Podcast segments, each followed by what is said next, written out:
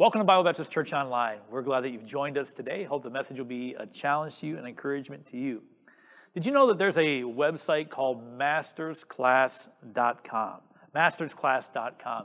At this website, you can, for an annual fee, take masterclass video classes from masters in all kinds of fields. For example, you can learn photography from a professional photographer. You can learn business from successful businessmen. You can learn sports from MVPs and gold medal winners. You can learn how to cook from world-class chefs. In fact, I had a relative of mine that took one of these master classes in cooking, and he tells me now that he can make the most amazing scrambled eggs. Now, I'm not sure what you can do different to scrambled eggs. I can scramble egg with the best of them, but he can make the most amazing scrambled eggs thanks to Gordon Ramsay, world-class chef, and his master's class. And so you sign up and you can learn from the master in whatever field that you want to learn in. Well, this morning I want to give you another opportunity to learn from the master, Jesus Christ. We call this series the Master's Class, the people skills of Jesus. Who better to learn from than Jesus Christ when it comes to dealing with people? He's the creator. He knows mankind inside and out. And so here we can look back through God's word, allows us to look back and watch real conversations with real people. And so far we've watched the master as he engaged the woman at the well and as he talked to the rich young ruler. Here, two people who were kind of outside of his realm of connection, but yet he had time for both of them. One from maybe an outcast in society, and one who was admired by society. And so today's going to be a little bit different. We're going to look at not more of a conversation, but an ongoing relationship, a little different than the first two messages. And here, not with an outsider, but a dedicated follower of Jesus Christ, someone from the inner circle of Christ. Did you know that Jesus had an inner circle? Did you know that? There was a crowd that followed him. Oftentimes there's multitudes, and then there was maybe a crowd that even kind of followed him around. And in that crowd there was the disciples that were close to him. And in those disciples he had three, Peter, James, and John, that were part of his inner circle. Do you understand today that you have an inner circle as well? We may not think of it that way or call it that, but there are people that you have more influence on. There are people that you have more impact on, that you have more connection with. And so today I want you to really think about and focus in on those in your inner circle. Probably people like your spouse, your kids, your grandkids, maybe your neighbors or some other relatives, some close friends, maybe people that you're working with in a mentor relationship, those people that you have close connection and impact and influence with, part of your inner circle. And today we're going to look at some people skills of Jesus as he dealt with one man from his inner circle. So today we're going to look at and follow the relationship of Jesus and Peter. Jesus and Peter. Like that book report you did back when you were in high school where you read the first chapter and the last chapter and kind of made up the middle, we're going to kind of do that today with Peter. We're going to read the first instance, first conversation between Jesus and Peter, and then the last conversation, and we're going to refer to things that happened in the middle a little bit. So we're going to start right at the very beginning, the moment that Peter first met Jesus. Let's look at John chapter 1 in your Bibles. Take your Bibles, turn to John chapter 1. And here we'll find the story of Jesus meeting Peter and his brother Andrew for the very first time. They were followers of John the Baptist. And now Jesus Christ has come on the scene. And these two men are going to have a conversation. Jesus and Peter have a conversation beginning in John chapter 1, verse number 40. One of the two which heard John speak and followed him was Andrew, Simon Peter's brother. He first findeth his own brother Simon, and saith unto him, We have found the Messiah, which is, being interpreted, the Christ. And he brought him to Jesus, and when Jesus beheld him, he said, Thou art Simon, the son of Jonah. Thou shalt be called Cephas, which is by interpretation a stone. Just a real quick conversation, but I want you to notice here, the moment they met, Jesus gives Simon the name Cephas. All right, so there's a lot of names going on here. His name is Simon. Jesus calls him Cephas, which is an Aramaic name, and the other name, which is the same as Peter, which is Greek. So Peter and Cephas, same, one in Aramaic, one in Greek. So we often call him Peter. He's often referred to Peter in the Bible. But Jesus said, when he first sees Simon, he says, I'm going to call you Cephas or Peter. And that name means the rock, the rock. Now, that's a great nickname. Now, if you don't think so, just ask Dwayne the Rock Johnson. It's a great nickname. And so I love this. He sees Peter and he says, I'm not going to call you, he sees Simon, I'm not going to call you Simon. I'm going to call you Cephas or Peter or the rock. And so today I want to look at three transforming tools that Jesus used as Simon transformed into Peter or the rock. The first transforming tool we found right here, real quick conversation that Jesus has with Peter. And at the very moment he met him, he says, I'm going to call you something. I'm going to give you a nickname. I'm going to call you the rock. Jesus saw Peter not just for what he was, but what he could be. And I want to show you this tool, the transforming power of envisioning. Envisioning. Jesus saw in Peter something, and he envisioned for Peter what Peter could be. I'm not going to call you Simon. I'm going to call you the rock. And as you read through the Gospels, there are many times that Peter looks anything like anything but a rock. I mean, he is up and down. He is known. Oh, one author called him this, the clumsy, big-mouthed fisherman. That's kind of a good description of Peter. And often we can see ourselves in some of the things that Peter does and says, a clumsy, big-mouthed fisherman who kind of jumped to the forefront, maybe spoke without thinking sometimes. As you read through the Gospels, you'll see the time when Peter stepped out of the boat and walked on water, only to sink just a little while later because he took his eyes off Christ. We see the success followed by a failure. And this is the man that Jesus called the rock. We see it when he confessed Christ. He made that great confession, and he said, who do men say that I am? And Peter said, thou art the Christ, the Son of the living God. What a great confession. And Jesus even said, you know, that's a great confession. Upon the rock, upon this rock, upon me, I'll build my church. And a great victory, only to be followed by just a little bit after that conversation. Jesus is talking about someday having to give his life. And Peter rebuked Christ. And Christ said to him, get thee behind me, Satan. I mean, in that same conversation, almost this happens. You see Peter, the victory followed by the defeat. And certainly we'll talk about this later, but there's a time where Peter boasted, though all your other disciples leave you, I'll never leave you or forsake you. And a short time later, he denied Jesus Christ 3 times. A victory followed by a defeat. We kind of see this pattern, and Peter, this is who Simon was. This is the big-mouthed, clumsy fisherman. But the moment that Jesus saw Peter, or saw Simon, he said, I'm not going to call you Simon. I'm going to call you Peter or Cephas. I'm going to call you the rock. Jesus saw something in this man, and he envisioned for that man what he could become. Envisioning is an important tool that can help us transform those that we are in contact with. I'm talking about your kids and your grandkids and those you have influence over. How are you envisioning their future for them? How are you communicating to them? You know, envisioning can be a negative or a positive tool. It's just as easy to say to a child, you never get that right. Why do you always mess up?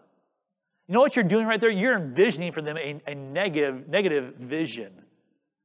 And I know, and maybe you're listening today and you think back to your own childhood when people said things to you. Maybe even at school where you were ridiculed for something. And that bothered you. And that vision that others had of you started to become part of your own identity. And so envisioning is a very powerful tool, both negative and positive. And here we see Jesus used it for the positive. Let me tell you a story here. I found this article. It's called Throw Off Your Labels. Throw Off Your Labels. It tells the story of a school in Los Angeles that had a tough time. It was in a tough area, had some of the lowest scores, and didn't perform very well. And in that school, there was one class that really had difficulty, one class that really had problems. And they could not do well. In fact, teachers wouldn't stick around. They would leave. They would back out. They would quit their job. The students were labeled in that class as out of control. They're labeled as learning disabled. They're labeled as emotionally disturbed.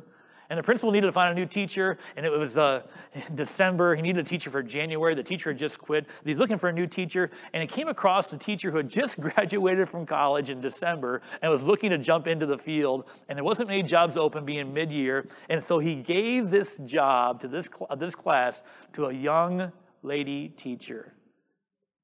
He decided he wasn't going to tell her about the problems.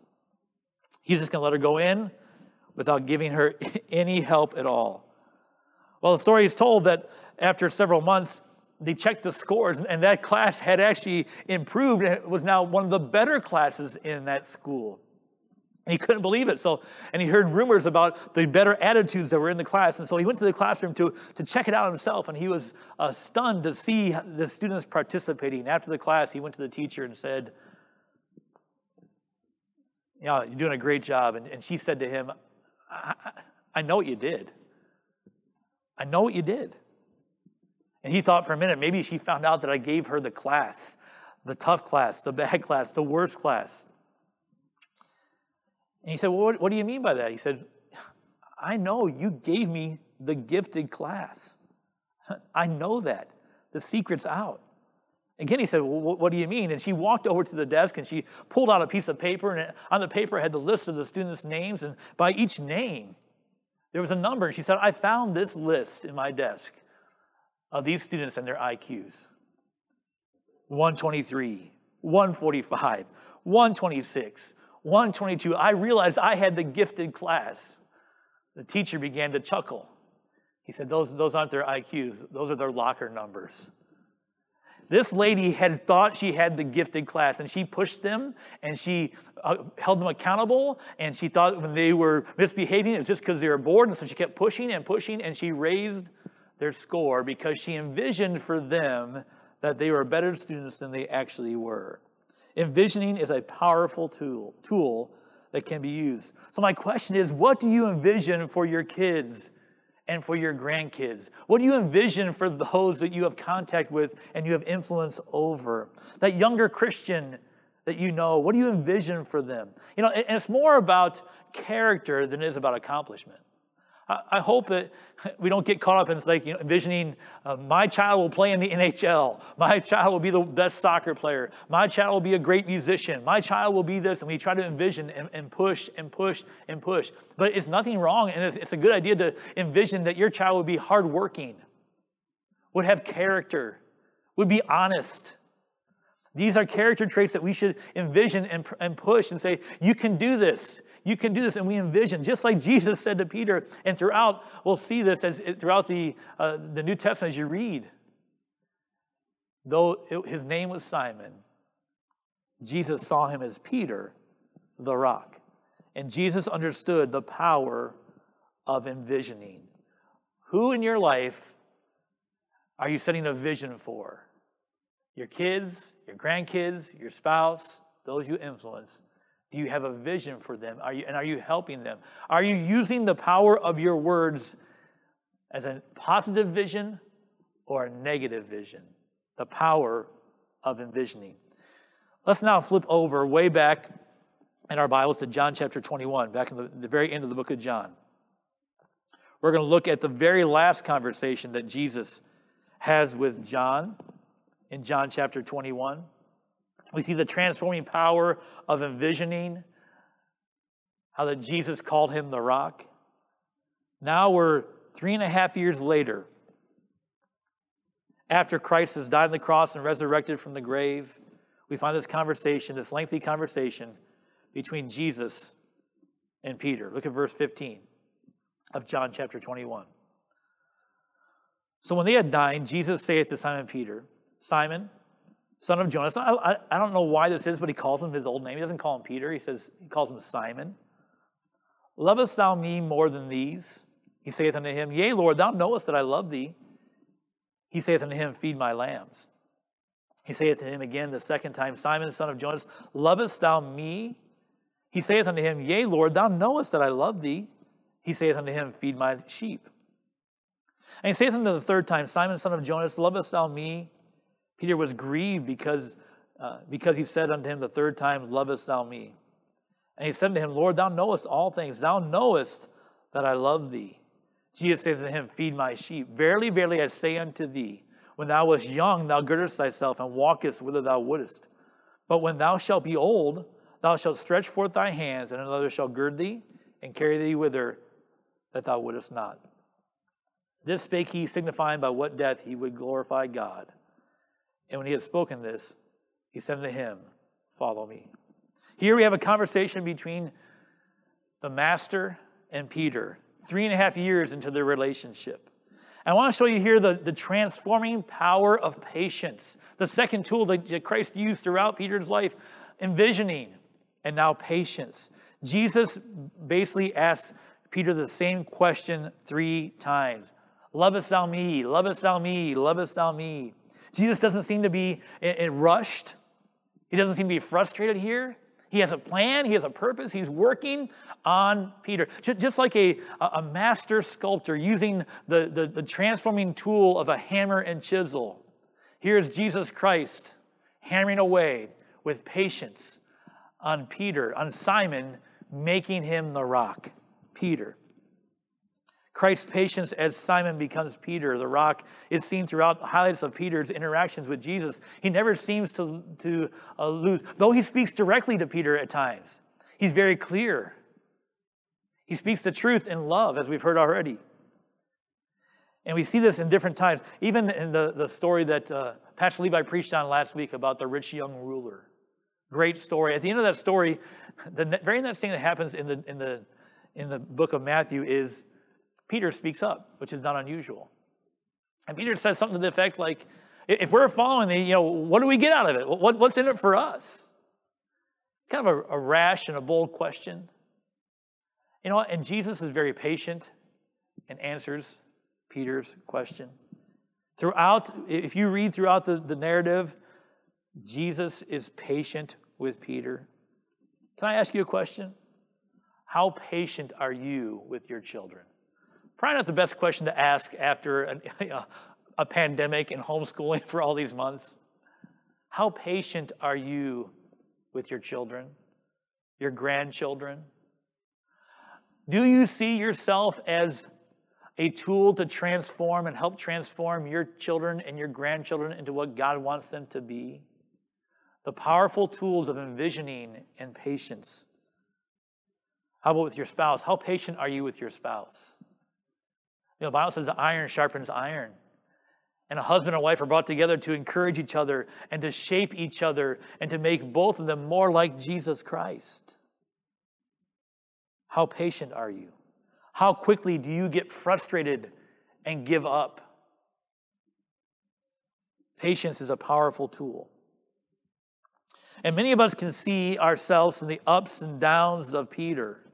And in that case, we're thankful for the patience and long-suffering of Christ.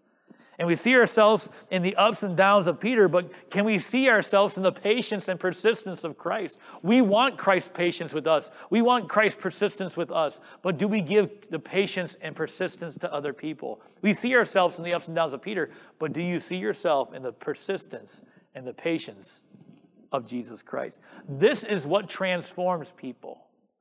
Envisioning, patience. And Christ's relationships with Peter proves this transforming power of patience.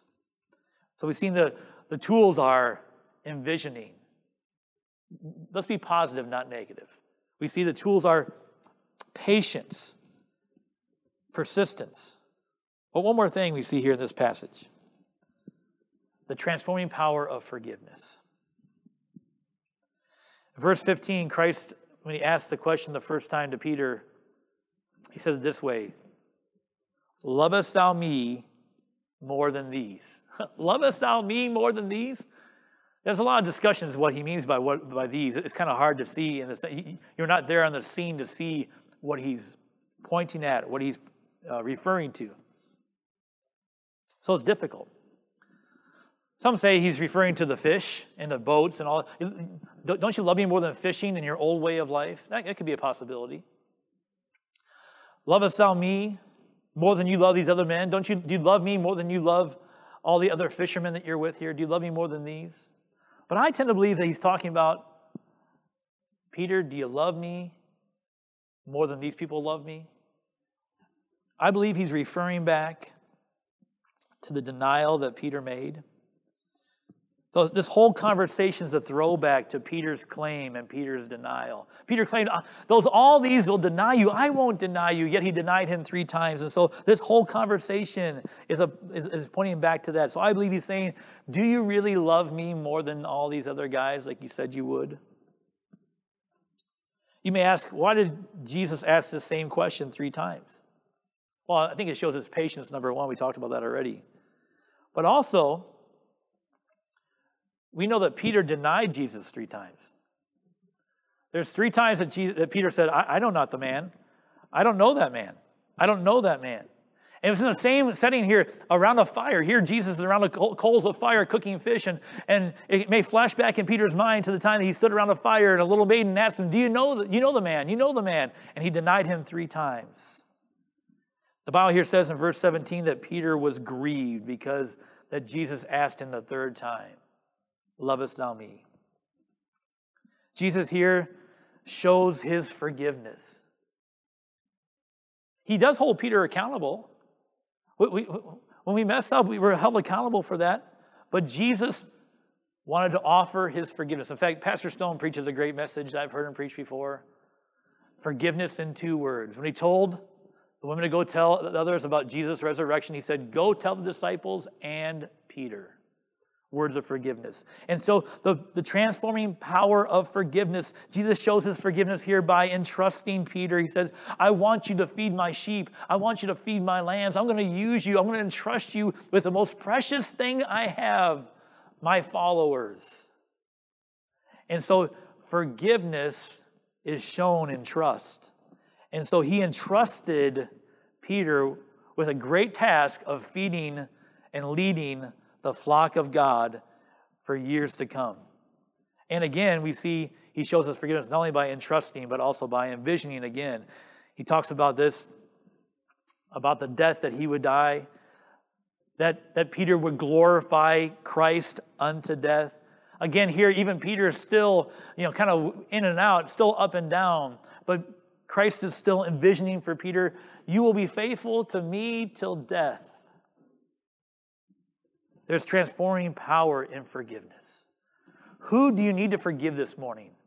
Is there somebody in your past that has wronged you? Maybe even we talked about the negative envisioning that's happened. Maybe someone that very close to you has hurt you in the past. The only way to get through that is for forgiveness. Forgiveness transforms you and can transform the other person. There is power in transformation in forgiveness. How do you show your forgiveness? How do you show forgiveness to your kids? Do you trust them again? Do you envision for them again? How do you show your forgiveness to those you want to influence? Here, Christ sets a great example for us. He used the transforming tool of forgiveness. Jesus molded Simon into a rock of the early church. We know the rest of the story is that later on, after Christ goes back into heaven, Peter preaches, and 3,000 people were saved in Jerusalem. Paul also says in the book of Galatians, Paul, writing about the early church, says, Peter, James, and John, who seemed to be pillars, he said, these 3 men, in my estimation, were pillars, were rocks, were carrying the weight of the church. And so Paul recognized Peter as a rock, as a pillar of the early church. So Jesus molded Peter through envisioning patience and forgiveness. These 3.5 years were not wasted on Simon. Simon became Peter. My question is, who are you molding and influencing today? I want you to think about your inner circle again. I want you to use the tools the Master used in their life, envisioning for them, being patient with them, and forgiving them. Will you learn from the Master on how to deal with people?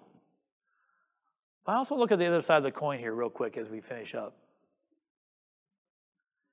We're talking about envisioning for others and helping to mold others and using people skills to be a help to others. But realize this, Jesus is still molding you. Jesus wants to transform you. He has a vision for you. I want you to read this verse. Listen to this verse from the Bible. And it's actually found in 2 Peter 3:9. Now, why is that? That's unusual because Peter actually wrote this years later. So this is Peter writing. 2 Peter 3:9 says this, "The Lord is not slack concerning his promise, as some men count slackness, but is long-suffering to usward, not willing that any should perish, but that all should come to repentance." Here it talks about the Lord's desire for us all to be saved. He's not willing that any should perish. That's the vision he has for you. The vision he has for you is that you be in heaven someday. Many of you have trusted Christ as your Savior already, but if not, the vision of the Master for you is that you would be in heaven with him. He's not willing that any should perish. And on top of that, he wants to conform us to the image of Jesus Christ. That's the vision, to be like him. He has a vision for us, and Peter saw that. Also in this verse, we see the patience. The Bible says in chapter 3, verse 9 of 2 Peter, that Christ is long-suffering to us. He's long-suffering. The Lord is not slack concerning his promise, as some men count slackness, but is long-suffering to us. This is Peter talking about the patience that Jesus showed in his life. And he shows in our life, he's patient with us. He's long-suffering. I thank God for his long-suffering and patience as he tries to mold me and envision me to make me like Jesus Christ. And he's forgiving. He's forgiving. Our verse here says that he is not willing that any should perish, but that all should come to repentance. He is waiting for you to repent so that he can forgive. Have you asked Jesus Christ to forgive your sins? Have you repented? Jesus is still in the transforming business. It wasn't just Peter being transformed from Simon to the Rock. He wants to transform and change your life today. He wants to give you hope of eternal life. He wants to give you a new life in Jesus Christ that looks like Christ. He's forgiving. And his forgiveness transforms us and allows us to forgive. Ephesians 4:32 says this, "Be ye kind one to another, tenderhearted, forgiving one another, even as God for Christ's sake hath forgiven you." We ought to forgive because Christ hath forgiven us. God's forgiven us for Christ's sake. It changes our life. So here's my challenge today. Will you learn from the Master? I want you to think of your inner circle, those people you have influence and impact on. Will you use the transforming tools of envisioning and patience and forgiveness to impact others in a positive way? Also, I'll ask you this question too. How is Christ transforming your life? He's not done. He's still transforming. We should be able to see in our life the transformation from a child of sin and a child of the old nature to a child of God. That transformation is still taking place. Do you see it in your life? What is God's vision for you? How has God been patient with you? Remember how God has forgiven you, and let those truths transform your life. The transforming tools that Christ used in Peter, we should use in lives of others, and Christ is still using today. Today, I want you to think about that. If we take just a moment, I'm going to pray and I'm going to close our service. I want you to take a few minutes as we think about things. How can we take the example of Jesus Christ and use it in somebody else's life? And then secondly, how can we see Christ molding us, changing us, transforming us to the image of his Son? Heavenly Father, I thank you for the Word of God, for the truth, for the stories. I pray that today we would see you working in our lives and changing us. And Lord, I pray you'll help us to have a positive impact on those who are in our inner circle. Thank you so much. In your name we pray. Amen.